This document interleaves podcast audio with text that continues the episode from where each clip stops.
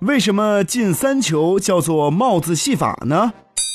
如今帽子戏法被广泛应用于足球比赛中，在足球比赛中，它是指一场比赛中一名队员进了三个球。当然了，这可不包括乌龙球或者点球大战中的进球。帽子戏法的说法起源于英国19世纪50至70年代的板球比赛。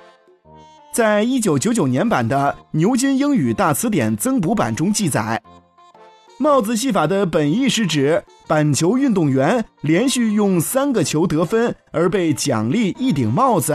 哦，可有一种说法认为，帽子戏法源于童话故事《爱丽丝漫游仙境》。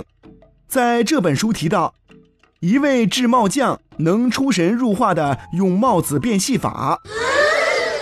英国板球协会遂借用其意，向连续三次击中门柱、将对方三名球员淘汰出局的投手奖励一顶帽子，并称之为“帽子戏法”，以显示其高超的投球技巧。